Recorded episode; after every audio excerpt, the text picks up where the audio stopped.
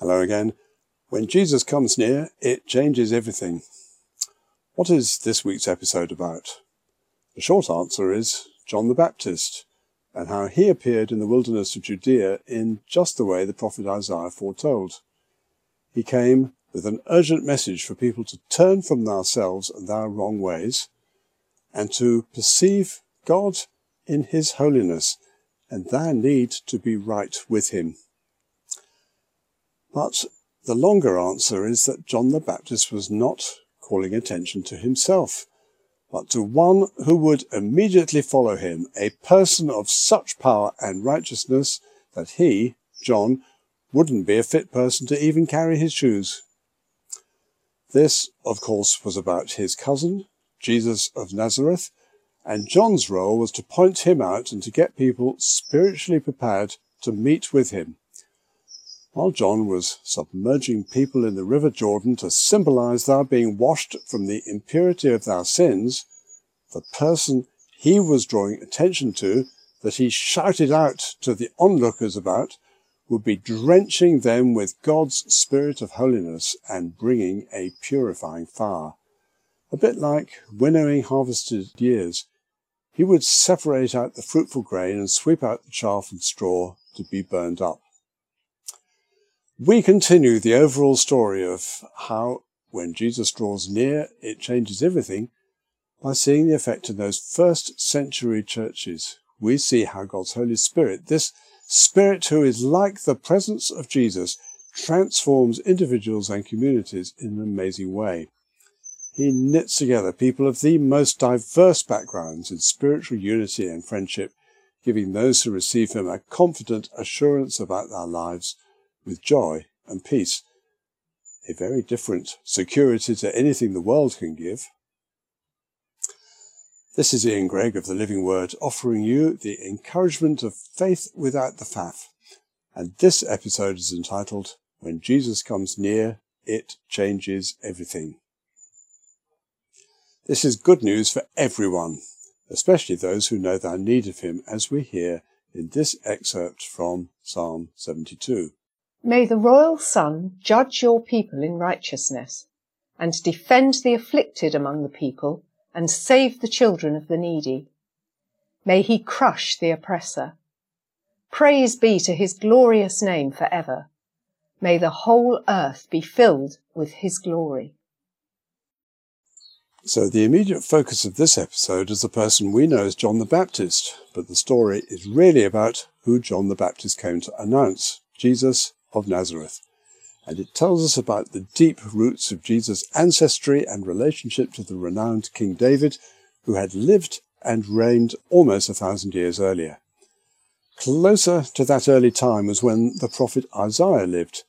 He was specially gifted in a way that God could show him things from the perspective of heaven for him to put into language as best he could for others to understand, and even see ahead to God's future purposes. Chapters 9 to 11 of Isaiah's book of prophecies are like a greatly speeded up video which starts with the calamity that would result from the unfaithfulness of God's people.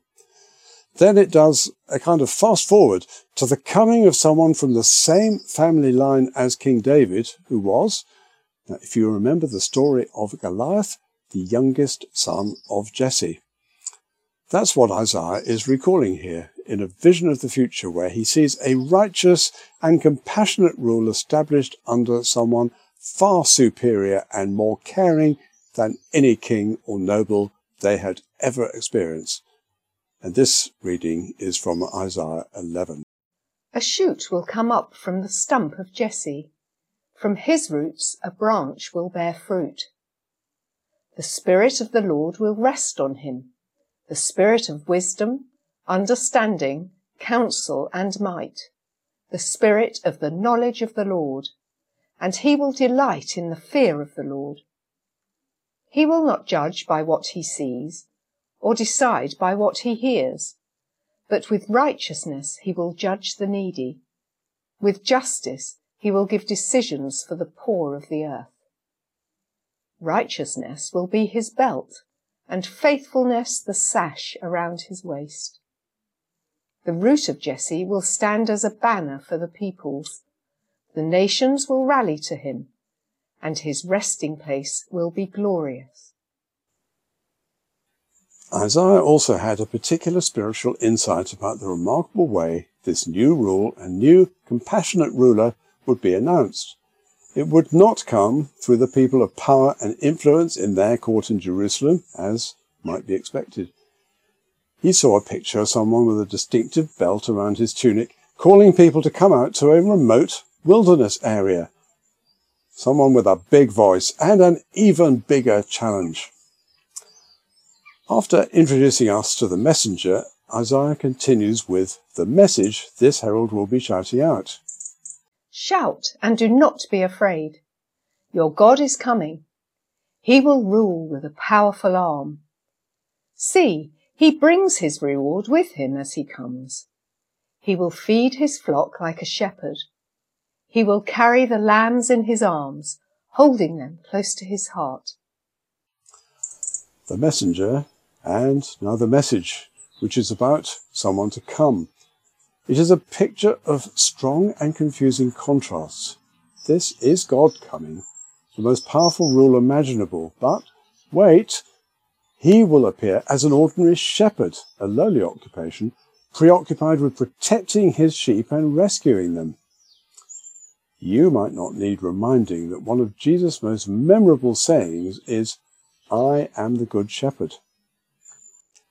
Matthew, in his Gospel, relates what Isaiah so clearly foretold to what was happening out in the desert scrub by the side of the River Jordan.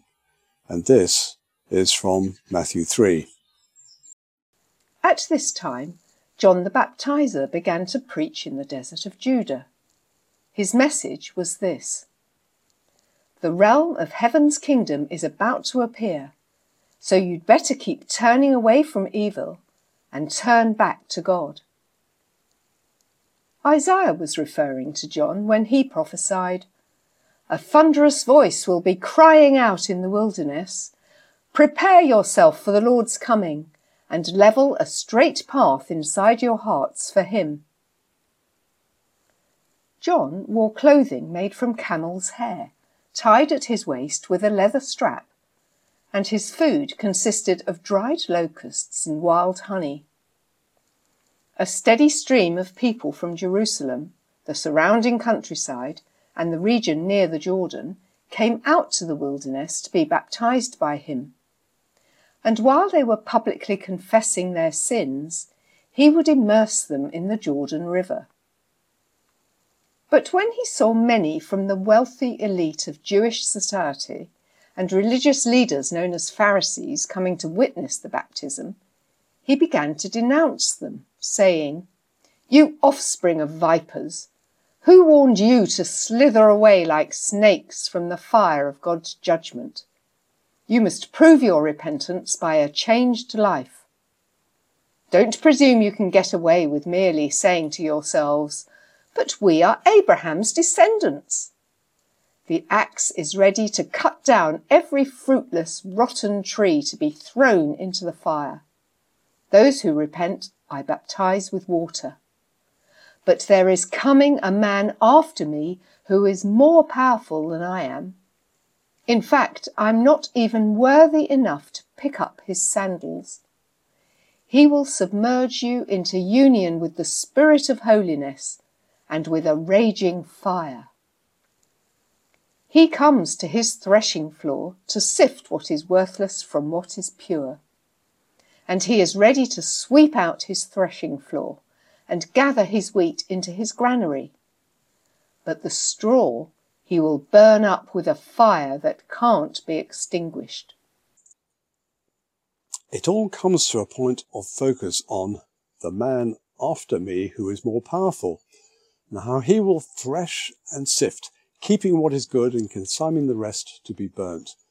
There is imagery about the classic view of heaven and hell there. John brings out the complacency and sense of entitlement that was the mindset of many Jews of that time. Because we are Jews descended from Abraham, we are God's chosen people. So went the false argument. The other falsehood many Jews were hampered by was an understanding of the law that saw merit in religious works of which there were a great many. The law was essentially about relationship. Love God, and receiving his love, love others. But if it is no longer about true relationship, then it becomes about many things that are supposed to prove the relationship without actually working on it. The Pharisees majored on the minors. Lots of minor acts of obedience that had been embroidered onto the law, while failing to make the main thing the main thing. Instead of being loving and merciful like God, they were judgmental, demeaning to women and harsh to those who questioned their man-made rules. In many ways, they are the forerunners of the legalistic strands of church today, which emphasize participation in every church ritual and activity and the idea of salvation through the church rather than personal faith. The Sadducees, the wealthy elite, were interested in power, not so much rules or what God was saying. They saw only Moses as any kind of authority, not the prophets that God sent in every generation. And they are the forerunners of some church people today who do not accept the scriptures, that's God's word, as fundamentals for life and a yardstick for decisions. They want to keep control. But when Jesus draws near, it changes everything. It ended the unspiritual stranglehold of the wealthy and often formerly religious leaders of his time, but not without a struggle that ended after three years with his contrived trial and death on a Roman cross. Are we getting ahead of ourselves? No, because the story of Jesus' fast growing number of disciples continues to unfold in a new era following the resurrection, the era of the Holy Spirit coaching believers in the way of Christ and transforming them, and incidentally us, from the inside. These believers, the new people of God, were increasingly not from a Jewish background. And this was difficult to accept for Jews brought up on cultural exclusivity, or, as we might say today, racist values. But with the Holy Spirit renewing minds and instilling the new identity of those belonging to Jesus as being children of God who have been given the rights of adoption, the whole basis of living in salvation becomes clear. It is grace, unearned, undeserved, and given.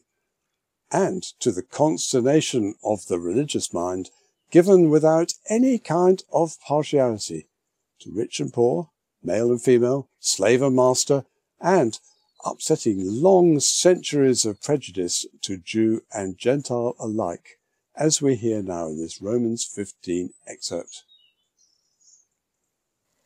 The scriptures give us hope and encouragement as we wait patiently for God's promises to be fulfilled.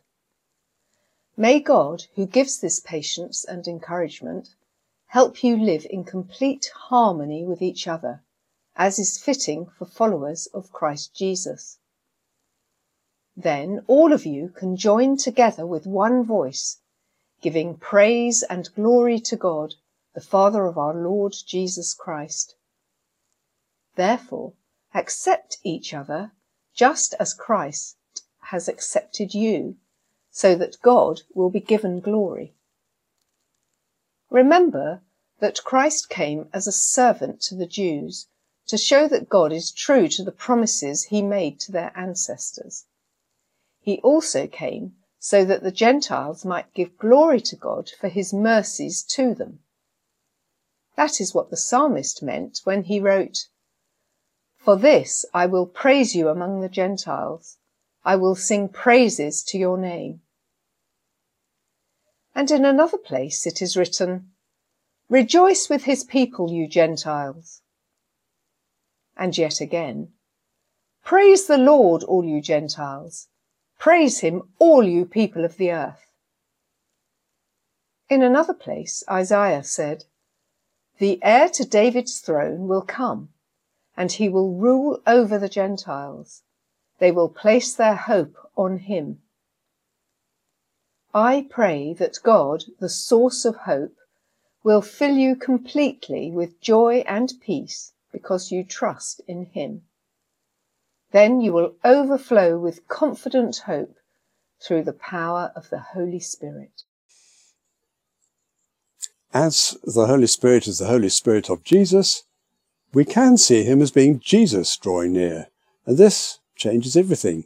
He gives us spiritual discernment that transcends human understanding. He reveals what living in salvation is all about. Two phrases stand out. They are separated in the passage we've heard, but we can put them together with integrity like this. Christ has accepted you because you trust in him. It's about believing and trusting Jesus, knowing we are accepted, being those who belong to him, not any imagined entitlement or the rituals and activities we have turned up for. We get this from the Holy Spirit. He is like Jesus drawing near to us. This is the Advent lesson for churches struggling with attendance and giving and divisions.